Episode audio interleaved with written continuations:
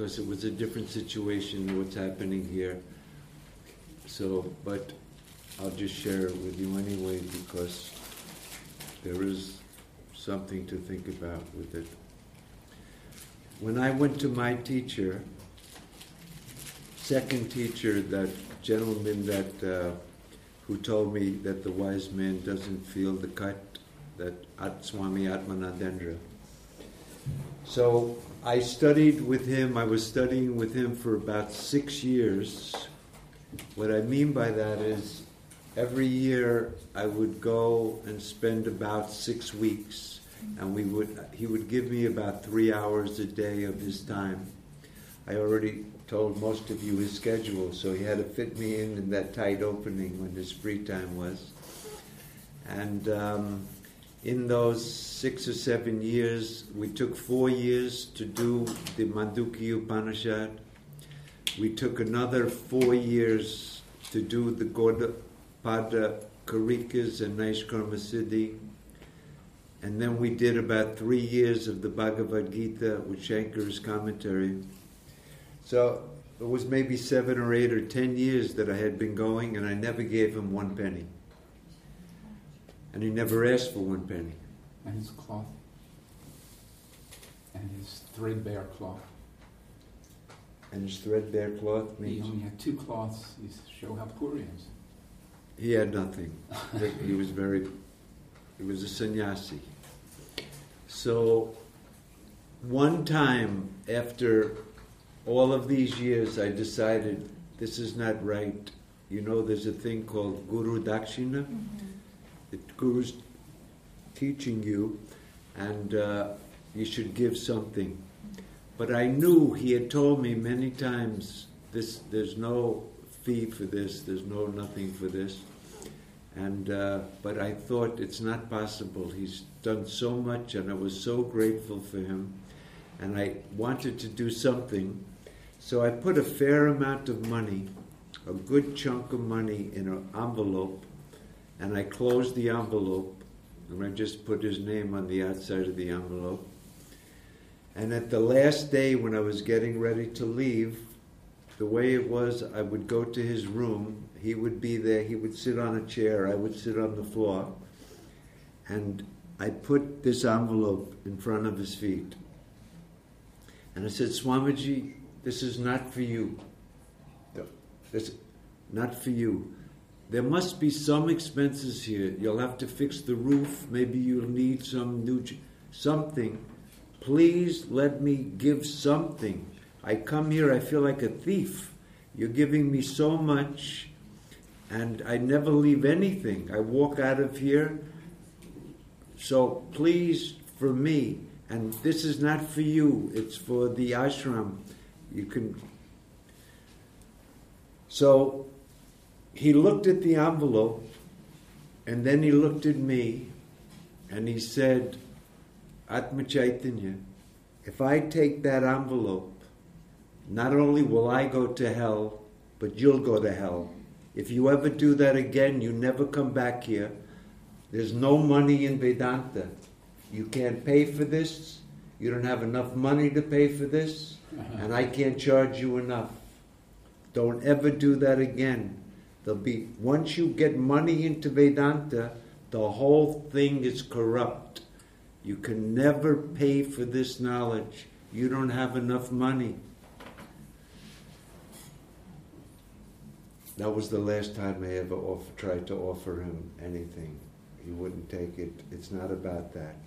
You can't charge for this. Vedanta is not a business. You can't make your living off of it.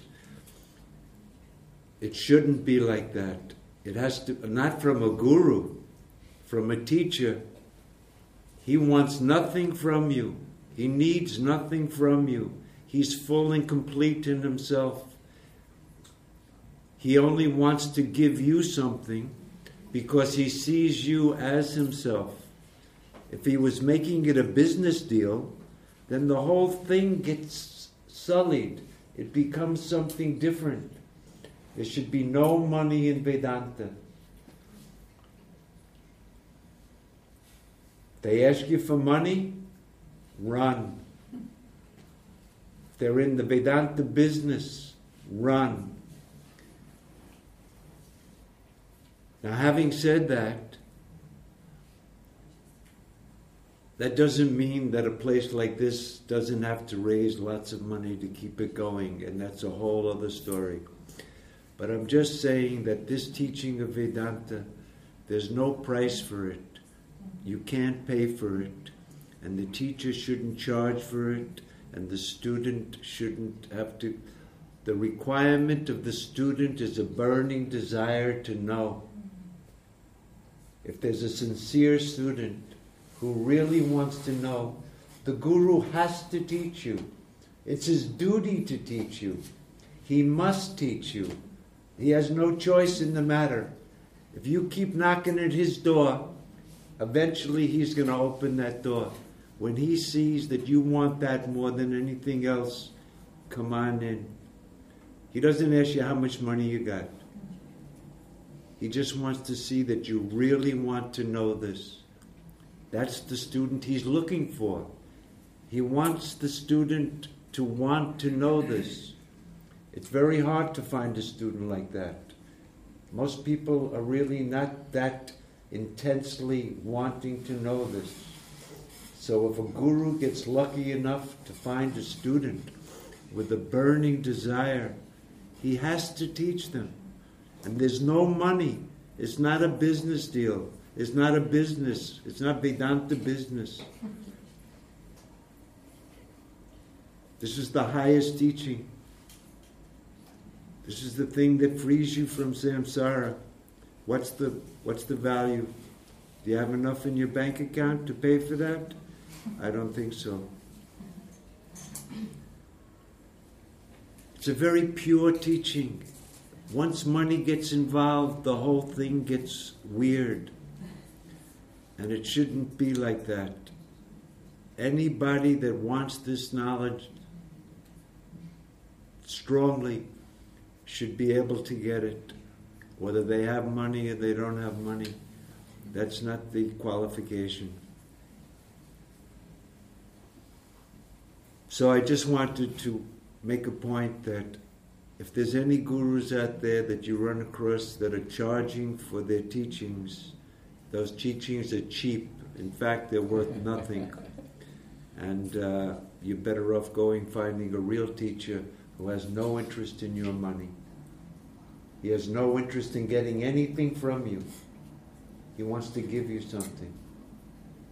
That's a real teacher. Sir, can I ask a question, please? No. Go ahead. Well, then I'm going to hell. What's that? I'm going to hell because I, I paid money to come and see you, to come and listen to you.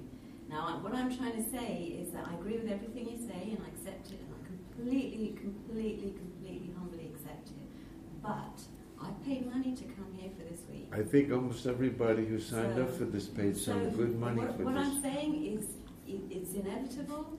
People have to hire out halls. Well, that's They what I said. A place people. like this needs a lot of money. And the majority of teachers are doing that. They're saying. No, no, no, but let me clarify one thing. You paid to Yoga Vidya. Mm. I don't get one nickel for this. I won't accept one nickel for this. You can ask Vedamurti. There's no payment. I don't want anything from But you money guys. has has transferred. Well, So- if it transferred to them, they can keep it, but I don't want any money for Vedanta. I've never charged for Vedanta, I never will charge. I get the benefit by having the opportunity to teach Vedanta. You know what it does? When I'm trying to teach other people Vedanta, it makes me introvert my own extrovert mind. I get the benefit. I don't want any more benefit than that. I don't want anyone's money. And if somebody gets something out of it, that's wonderful. I try my best. But I don't want any payment for it. If I was to be charging for money, I'd be in the Vedanta business. I don't need to be in the Vedanta business. It's very difficult. Ninety-nine percent of the teachers are charging money either for halls or for, for something, and it's very, very difficult for a student to find a teacher who is not going to, you know, unless we got to go to, I don't know, yeah, I wouldn't even know where to go. So I, I, I just don't know how realistic it is. I'm completely laudable, completely accept, humbly accept what you're saying, but I'm just not, not sure how, how realistic it is. Because the tradition is, the real Vedantic tradition is that the guru is a sannyasi. He's living like a sannyasi. He can't even touch money. What to talk about charging. That's the real sannyasi. Um, uh, uh, if I may, another anecdote. When I first learned the Dvaika, I was at Shivananda Ashram with Swami Brahmananda. Every day we'd give a class. Every every afternoon we would go for a long walk. I would I would pound him with questions. He would challenge me with questions, with with, with doubts. Um, and one time I noticed that he had these flip flops, and they were they, they were thin. They were worn out. He must have had them for ten years. Um, and I had these nice keen sandals, you know, these, these new. And I said, Swamiji, let me get you a pair of nice sandals. He was the calmest man, very quiet, introverted, uh, you know, just so so self-possessed. He got angry with me. He screamed at me. He said, "Do you think you could buy this?" I said, "Swamiji, you're scaring me. You know, it's not intention. I was just offering, making a love offering. Same idea. That's all." Just the basic idea is money and Vedanta shouldn't get mixed up. There's no price you can pay. To run a place like this, they have to raise a lot of money, so but money it's has changed understandable. hands to hear this teaching, so just put some perspective. It's not corrupted the teaching, but perspective is there. That's that's. I would feel that if I was accepting money for it, that I'd be cheating everybody. I don't want any money for it. That's all I'm saying. How, how do you? And I'm not a guru. Mm. What to talk about a real guru? I'm sitting here as an ignorant person. How do you pay your flight and like that? The, they You pay my flight here. They pay my flight okay, here. so they do. something. It doesn't cost me anything to come here, Okay. but I don't charge to come here. Yeah. And in America, I give quite a few talks, Uh-huh. and I don't have to charge for transportation because I live there, right? But if somebody invites me, I don't charge. But if they offer to pay my car fare, I say okay. Okay. So That's because you need something to eat and to drink and. Uh, even that, I, I usually take care of it myself. But here, I eat at the ashram, so they feed me. I've me. been studying with Ira for Mhm. seven, eight years. Mhm. Sometimes I go to his house every single day, you know, and he charges me. He doesn't even charge me, but I bring a papaya. I bring Ah, a, not a papaya. I bring an avocado. That's all, just prasad. Mhm. I think his wife eats it. My wife eats it. Yeah, but I mean, many of us they live from, from, from teaching yoga. and, You know, it really makes me think. It is. I mean, it's the dana business doesn't work here in, in Germany. That you're saying I do my yoga and this is what I do, and this is what I'm also. I'm not only living yoga, but I'm also living from yoga, and it is really. Yeah, I'm not. I'm not clear how Ah, how to, ah. to deal with it, but. Let's just leave it like that. Everybody can think about it, okay? I'm not blaming anybody. I just said my attitude is that a Vedantic teacher does not charge to teach Vedanta. If you have a big center, you have to have some money to run the center, and that's a whole other story. But in the Gita, Vivikta Desha Sevitum, that guru is probably residing in a secluded place by the side of a river, in a cave, in a side of a temple, in a little hut, and you go in there. He doesn't want anything from you. He wants to keep his life as simple as possible. And if you come there, he doesn't need anything from you. Happy to see you come, even happier to see you go. He didn't ask you to come. He doesn't want you to come. But if you knock loud enough, he'll let you in. That's the way the tradition is. There's no money in Vedanta. I traveled with Swami Dayananda for two years. He gave you one. He gave me money. I, I had no money. Dayananda gave me money. He never charged me one nickel, and he treated me like a son. Not only did he teach me Vedanta, he gave me my pajamas, he gave me the books, he took me everywhere. There was no business. I was sitting there, he saw me, he says, What are you here for? I said, Swamiji, the guy in Rishikesh said that if I'm sincere, you would teach me Vedanta. And he looked at some guy, he says, Get that guy some clean pajamas. I was filthy. And for that, from then on, for two years, I stayed with him. Not one penny. I didn't have one penny. He wasn't looking to make any money from me. Swami, Swami Vishnu never paid a member. In fact, he, he said it, it hurt him to have to hire somebody to, to work. It was all it was all selfless service. It was just and Shivananda Swami Shivananda never paid any any any uh, you know sannyasi that lived there, any sevaka that lived there. Money is corrupts everything. Let it go. We're going to move on to the next subject here. Tomorrow I'm going to take the text, but right now I'll just gonna, I want to talk off at the top of my head. We just took that 12 sloka, Tat Gayam Pravakshami Yat Yadvam Rittamashnute. I'm now going to tell you that thing knowing which you will attain immortality. Anadimat Param Brahma Nasat Nasat Uchite. It's not this, not this. That's the highest teaching of Vedanta. The negation of every single thing, that which remains, Tattvamasi. That's it. If you read the commentary there, Shankara says, in relation to this idea of negating everything in order to teach the highest truth, Shankara says there is a saying amongst those who know the tradition of Vedanta. Adhyaropa apavada bhyam nishprapancham prapanchyate. That which is devoid of all duality is taught by the means of deliberate superimposition, deliberate. A superimposition means deliberately saying something that's not true merely for the purpose of teaching. But in the end, whatever was taught, in the end, that has to get negated. Let me try to explain how that works. There are two types of superimposition.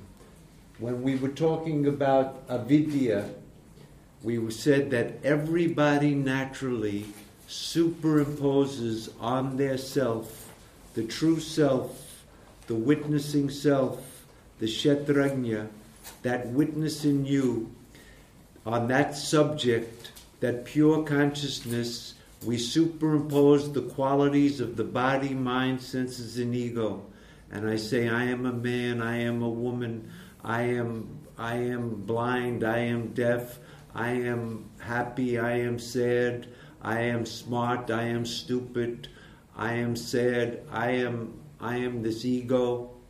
All of the eyes get super all of those qualities get superimposed on the self, and the nature of the self, which is consciousness, gets superimposed on the ego, the buddhi, the senses, and the body. This mutual superimposition, we said, was natural for everybody. Everybody feels, I am this, I, the witness, am this, the object. We've all mixed up the subject and the object, and this is our empirical life, based on ignorance. But the guru, the teacher of Vedanta, accepts where you are, accepts the superimposition that you've made for the time being, And one of the main superimpositions is this we've taken the subject and identified it with the mind. Once the consciousness and the mind are mixed up, I'm able to be a knower. Without ignorance, I can't be a knower because you need a mind to know anything. So we all think that we're a knower, right? There's three things that we all think. I'm a knower, I know things, I'm a doer, I do things, and I'm an experiencer, I experience things. Pramatru, Kartru, Bhoktru. These are the three main things that make our life what it is. If I didn't know anything, I couldn't have any life. If I wasn't aware of the outside or my body or anything like deep sleep, there'd be no life. But I'm a knower. The only way I can be a knower is due to ignorance. So the very first superimposition that the Guru says is that, yes, you're a knower, but there's something you don't know. You don't know yourself. That's a deliberate superimposition. You are ignorant. You don't know who you really are. You've made a mistake about your true nature. And the only way to get rid of that ignorance is to come to know who you really are. That's the beginning of Vedanta. You don't know yourself, and you have to get the knowledge of yourself. And Vedanta is the way to get that knowledge. But that's the beginning of the teaching. In the end of the teaching, it says, You are that. You're not ignorant. You were never ignorant. You didn't need the knowledge of the self. You are eternally free, eternally awake. So that beginning part of the teaching that you're ignorant is negated. Whatever it says in the beginning, that you're ignorant, that you have to know the self. When you know the self, you'll be free, was not true. The Guru knows it's not true. He knows that you are that. He's going to teach you that you are that. That you are the self which is not this, not this. But that's not how the teaching starts. The teacher has to come down to our level. We all think that we're knowers. So the teacher says, You're a knower, and there's one thing you don't know. What's that? You don't know yourself. And because of that, you're suffering. And because of that, you're immortal and you're going to die. And because of that, you're limited and you're not free. And because of that, you're not happy. But in the end, you're not a knower. There's nothing to be known. Why? Tatvamasi. You are that that non dual reality. You never had any ignorance. You never needed any knowledge. You are Satchitananda Swarupa. Chidananda Rupo Shivoham Shivoham. I am Chidananda. How could I have ignorance? But the teaching doesn't begin like that. It begins with you are an ignorant person, and we have to get rid of that ignorance. It's a deliberate superimposition. In Sanskrit, it's called adhyaropa. For the purpose of teaching, the guru is saying all sorts of different things that aren't true. The guru knows that it's true because he knows the method of Vedanta. He's slowly, slowly going to remove your gross, your gross misconceptions with more subtle misconceptions. In the beginning, I think I'm a knower. So it says, You're not the knower, you're the witness. But in the end, you're not even a witness.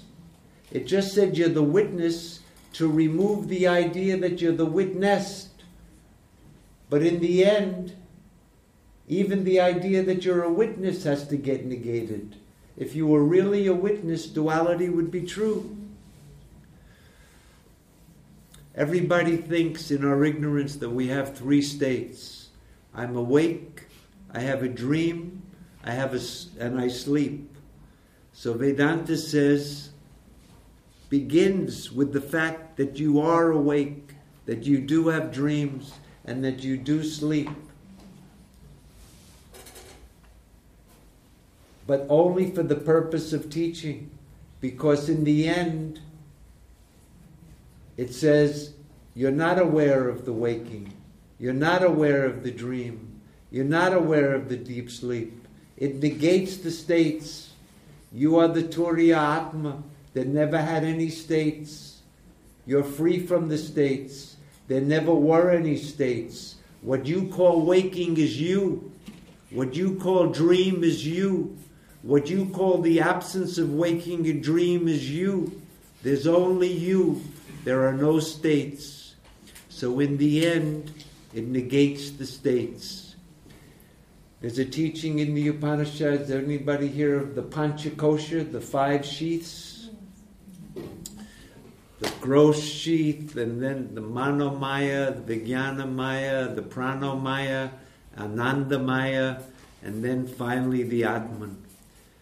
It starts that yes, I do have a gross body, and then I do have a, a mind, and I do have a, a, a prana, and I do have a bliss sheath. But in the end, it negates all of those sheaths. You have no sheaths. There never was any sheath. What you called the sheaths was nothing but you. It negates the sheaths and says that you are the only reality of the sheaths. In the beginning, it says there are five koshas. If there were five koshas, would non duality be real? But they talk about five koshas for the purpose of teaching. Everybody thinks that there's a world. So Vedanta says in the beginning to all of us ignorant people that think there's a world, this world comes from Brahman. All of this comes from that.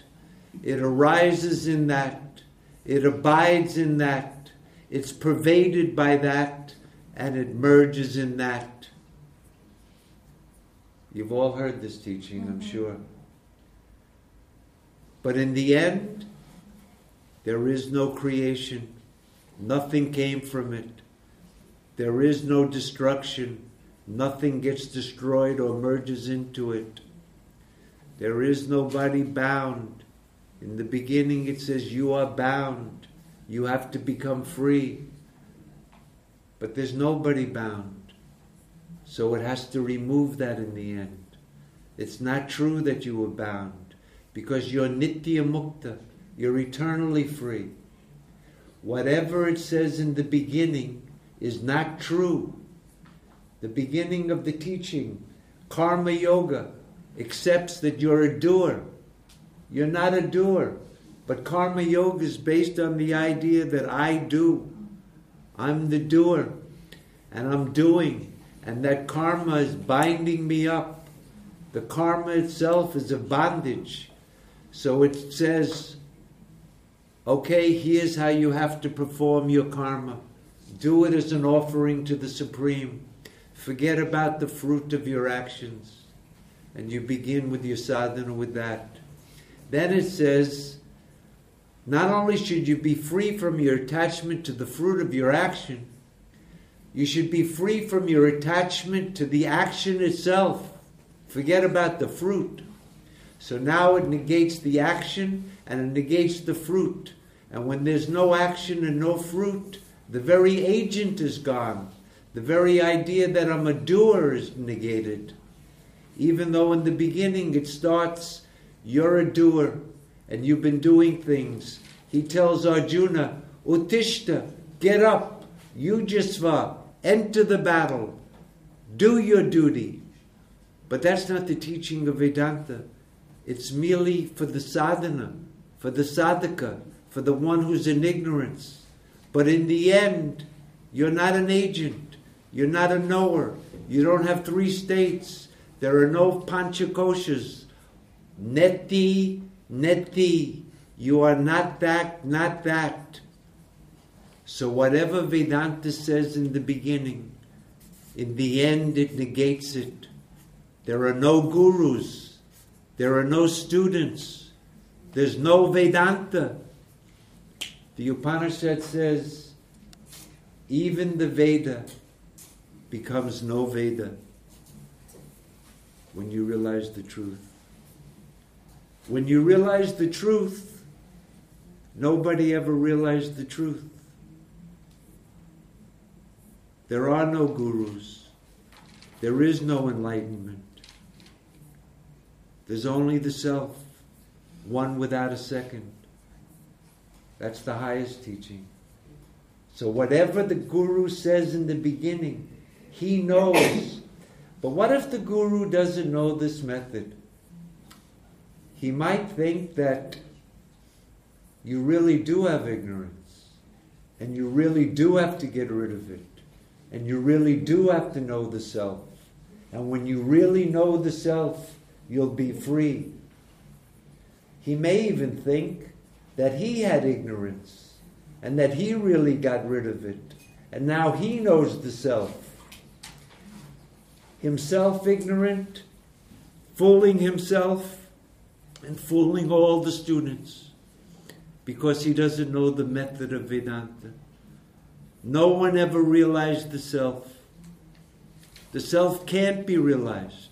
If anyone ever realized the self, duality would be true. Then why do they talk about it? Because it's a method of teaching. This is the method of Vedanta. Shankara says, I'm going to repeat it one more time. You listen to this, because you may find people like this.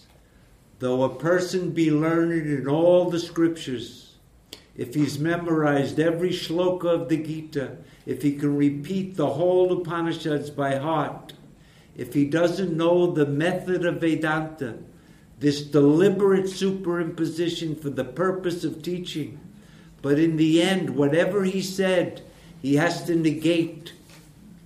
None of it was true. He knows it's not true. It's an upaya, a skillful means. He knows how to use that means to take the student to the state of non duality, where when the ignorance is gone, you won't even know that it's gone. When you know the self, you won't even know that you know the self.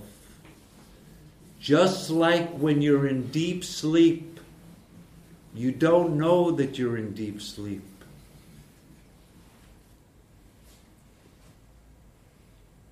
The self is one without a second. There are no jnanis, there are no ajnanis, there's no scripture. All of that was in the realm of ignorance. None of it was true. You didn't have to learn anything, know anything, become anything. You are that. You're not the knower of that. Tattvamasi doesn't mean you have to know that. What it really means is you are that and you'll never know it. And you don't have to know it. Because the self doesn't want to know itself. And there's nothing other than the self that could ever know it.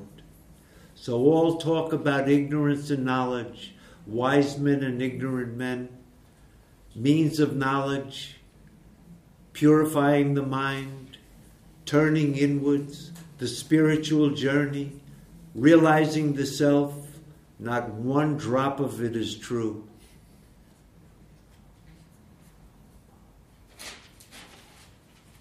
That's the method of Vedanta.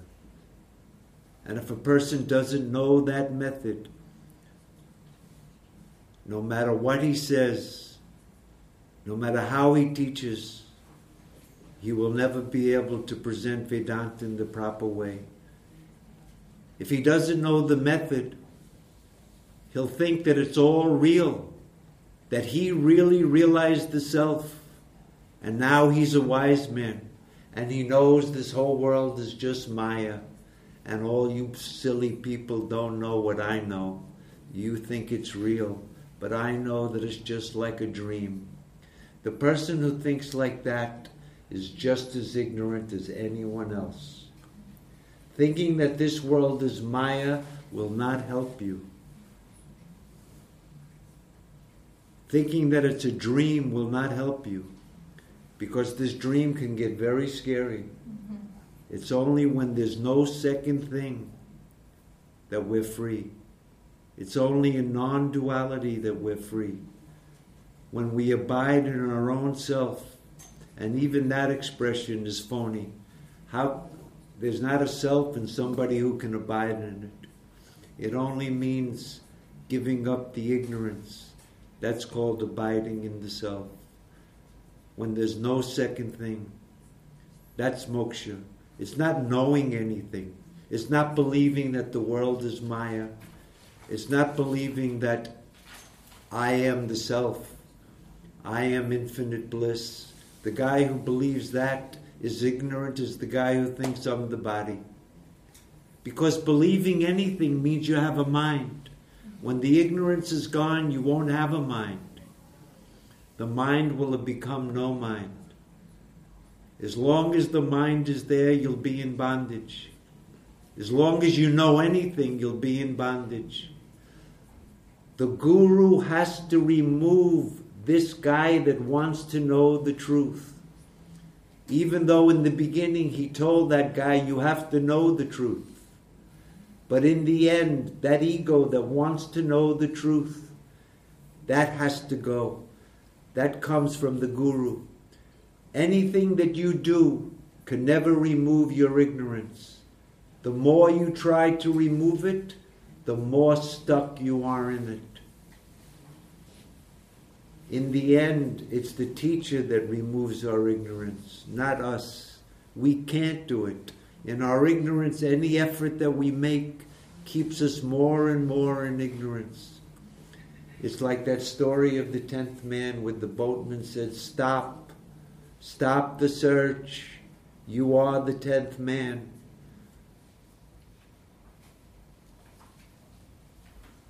That's the method of Vedanta. It's different than all other approaches. No other philosophy in the world is like this. This is the unique teaching of Vedanta that whatever it says in the beginning is only for the purpose of teaching, but it's not real. So in the end, it has to get negated. That's why the Upanishad says, You are the self, so I am Atma, sa neti neti Atma. You are the self, which is not this, not this. There is no higher teaching than not this, not this. In the Bhagavad Gita, that 12th chapter that we just took today, Anadimat Param Brahma Nasat Nasat Uchite. It is said to be not existent.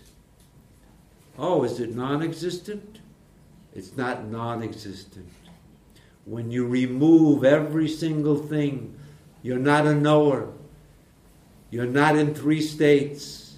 There are no five koshas. There's no witness.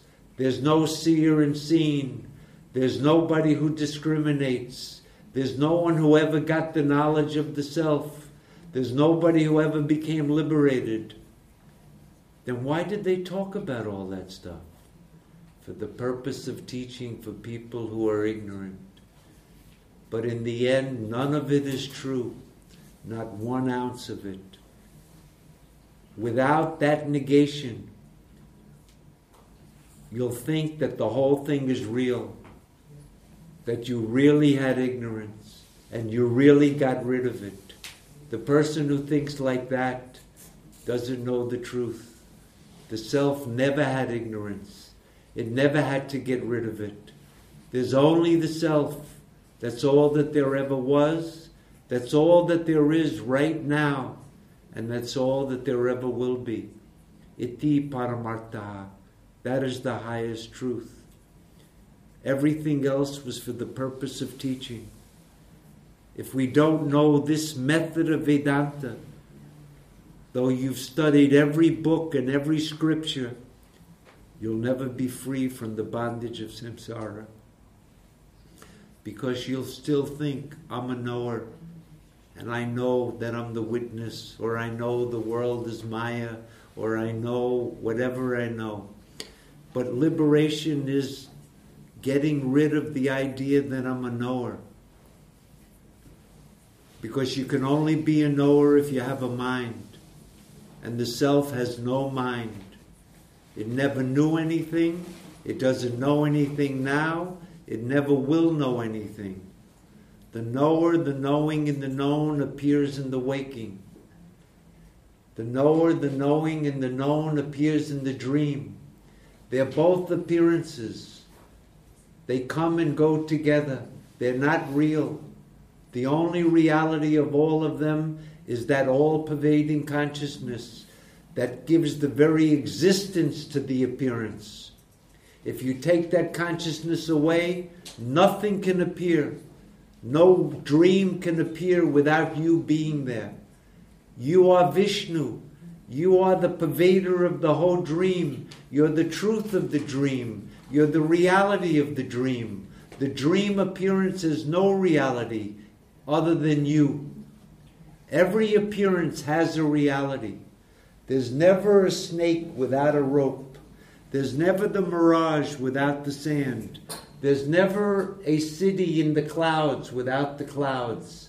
Every appearance has a reality. There is a reality to this. This is not Buddhism. That is fullness, this is fullness. This appearance is full. It's filled with the self. The reality of this is the self. If you withdraw the self from this, it can't exist for one moment. If you weren't there lighting it up, it can't exist. It depends on you, but you don't depend on it.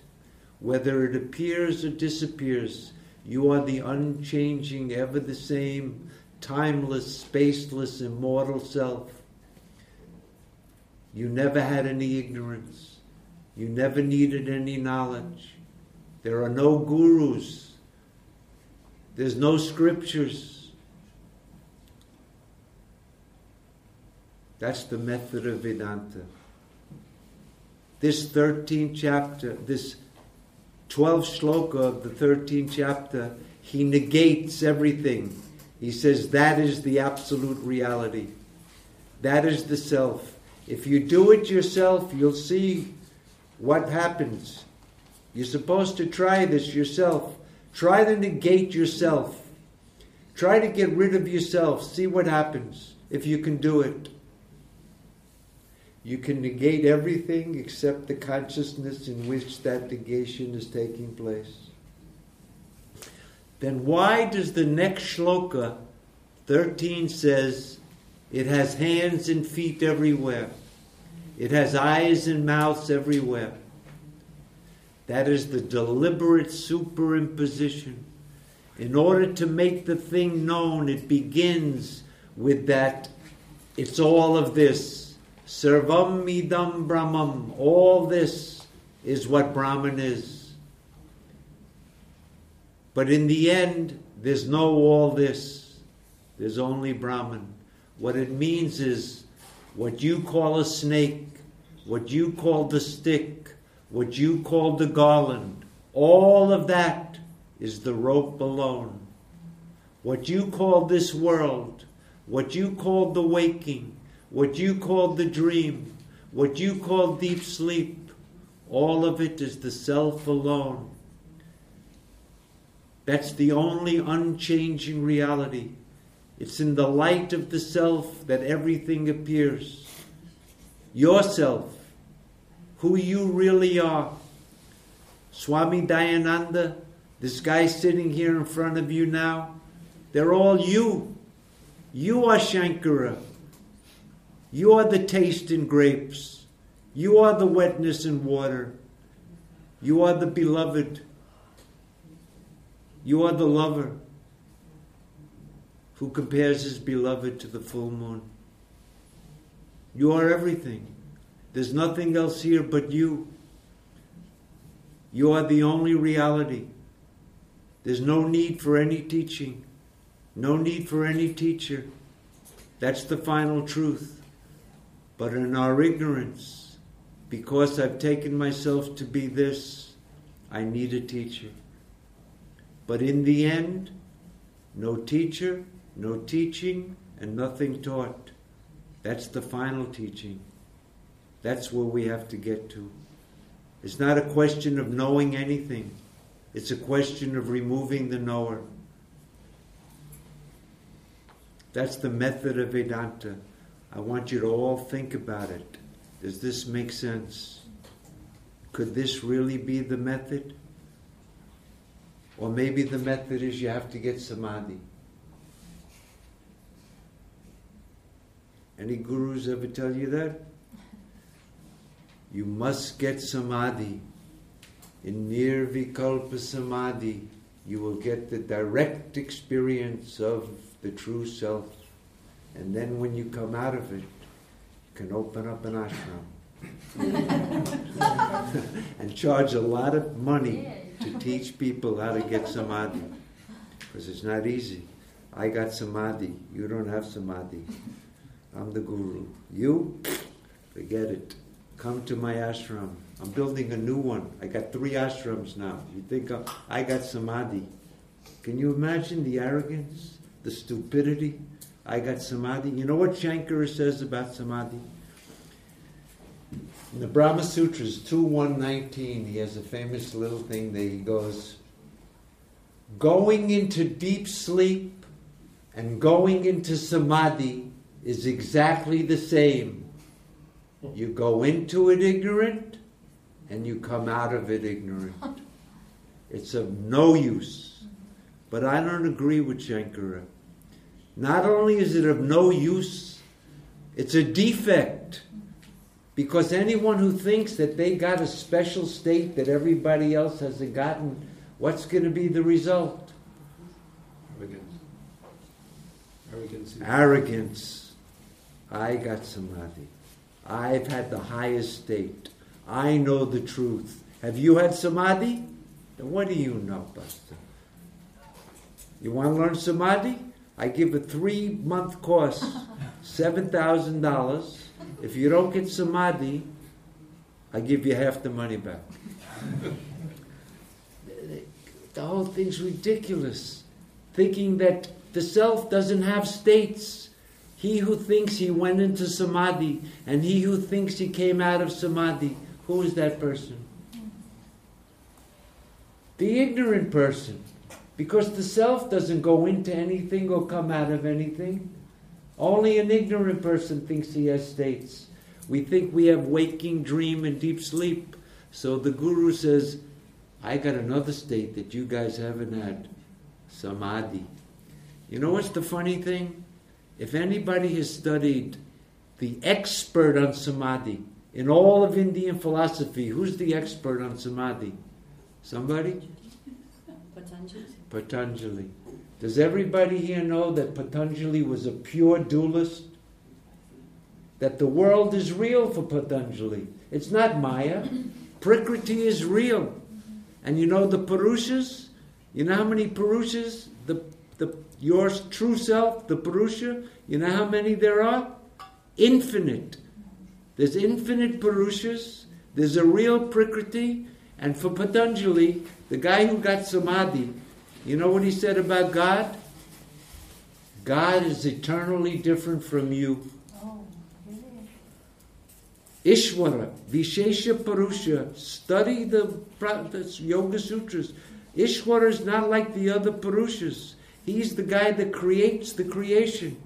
The, the other Purushas, they were all in ignorance until they get Samadhi.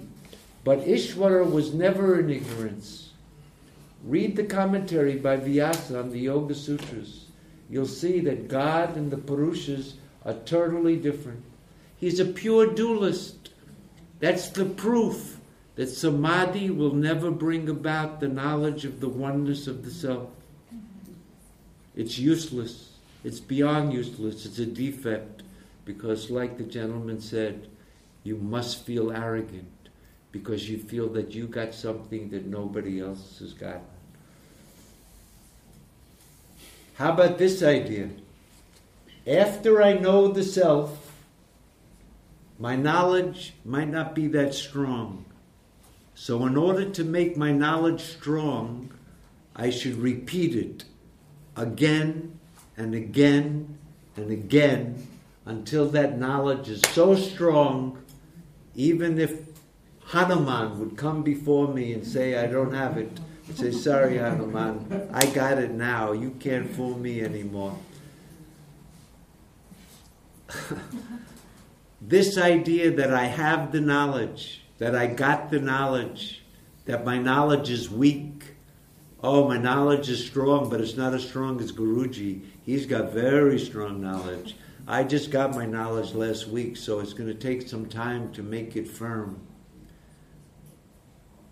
Where's the method of Vedanta? You really got the knowledge? It's a little weak. You're going to make it strong? And what happens when it's strong? You can open up your own ashram. You can have people come and touch your feet. They'll put garlands over you. Anyone interested? Horrible. Horrible. It's a noose around your neck. That type of guru. Not only is his spiritual life finished because he thinks he knows the truth, he's fooled himself and he's fooling the other people. This is what's available. Because nobody knows this method. This method is lost. Ramana Maharshi did not know this method. Nisargadatta did not know this method. Shankaracharya knew the method. Gaudapada knew the method. Sureshwaracharya knew the method. Study them. They're the tradition. They're the real Vedantins. If you can't study them, you find a teacher that can teach you Shankara and Gaudapada and Sureshwara. Someone who can teach you the Brahma Sutras according to Shankara. This method is everywhere. Whatever is said in the end, it gets negated. None of it is finally true. Adhyaropa, deliberate superimposition, apavada. But in the end, it must get negated. None of it was really true. If any one of it was true, then duality would be true. If there were really many enlightened people, suppose there were many jnanis, would duality, non duality be true? In non duality, how many jnanis can you have? Maybe one. maybe none, maybe one. That's the most. And who is that jnani? If there's only one jnani, who is that jnani? You and you. We're all that one reality. We're the jnani. We're the only jnani. Sureshwar said, other than me, there's nobody who knows the self. Other than me, there's no one who's ignorant of the self. He who knows this, even unknowingly, is the best of the knowers of the self. There's no one else here but me. If there was, duality would be real. That guru can't be different than me. The guru has to be me. That guy sitting in front of you or that lady sitting in front of you has to be me. That's why the real guru, Guru Brahma, Guru Vishnu, Guru Deva, Maheshwara, Guru Sakshat Parabrahma. That guru is not a person. He's my own self. There's only one thing that's Sakshat, direct and immediate, my own consciousness. That's the guru in all beings the guru that never leaves you, the real guru, your own self. That's the method of Vedanta. It's getting late. we will see everybody tomorrow at uh, Eight o'clock. 8.05. Let's do the Purnamada. Om